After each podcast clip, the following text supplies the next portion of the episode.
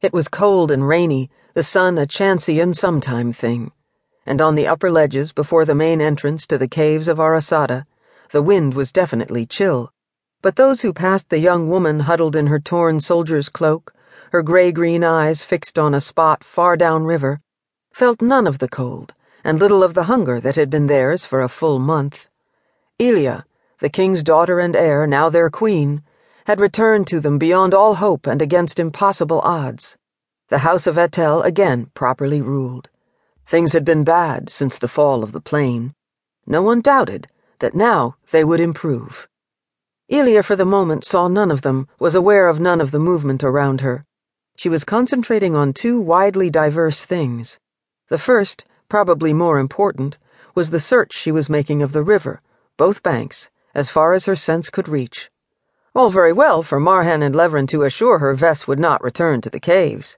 He would not, at the very least, because if he attempted such a thing, and she became aware of him, she'd have the breath out of him.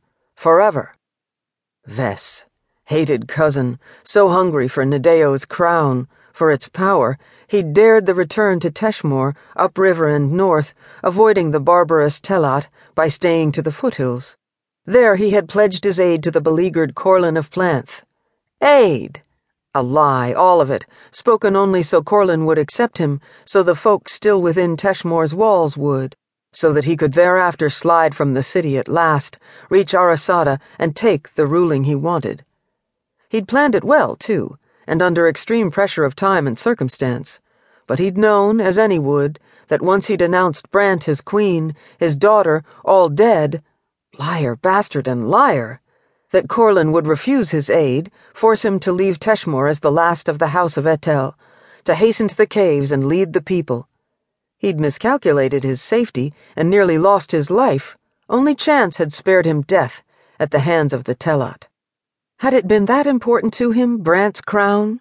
But she knew the answer to that. Yes. To Ves, any power was preferable to none. Easy to piece together, given enough of the facts and sufficient hindsight. He'd taken the caves and those within, knowing the king and all those with him must have perished in their desperate last stand before Koderra's gates. Later, he'd sealed to him the folk who'd escaped Codera by sea. Yes, he'd planned. And she'd not forgotten the thing her mother told her, that last night in the king's city. Sea raiders. Ves had thought to sway Brant to seek aid from the fierce southern pirates against the Telat. Doubtless he'd still held to that thought, hoping to retake the plane. She shook her head. Yet another thing to ask Erken, or another of her council. The second thing she concentrated on, a thing much more difficult for her, was a determination to stay her ground and neither faint nor become ill, since at the moment she looked down to the river a full ten lengths below. Nearly impossible for one with her irrational terror of heights.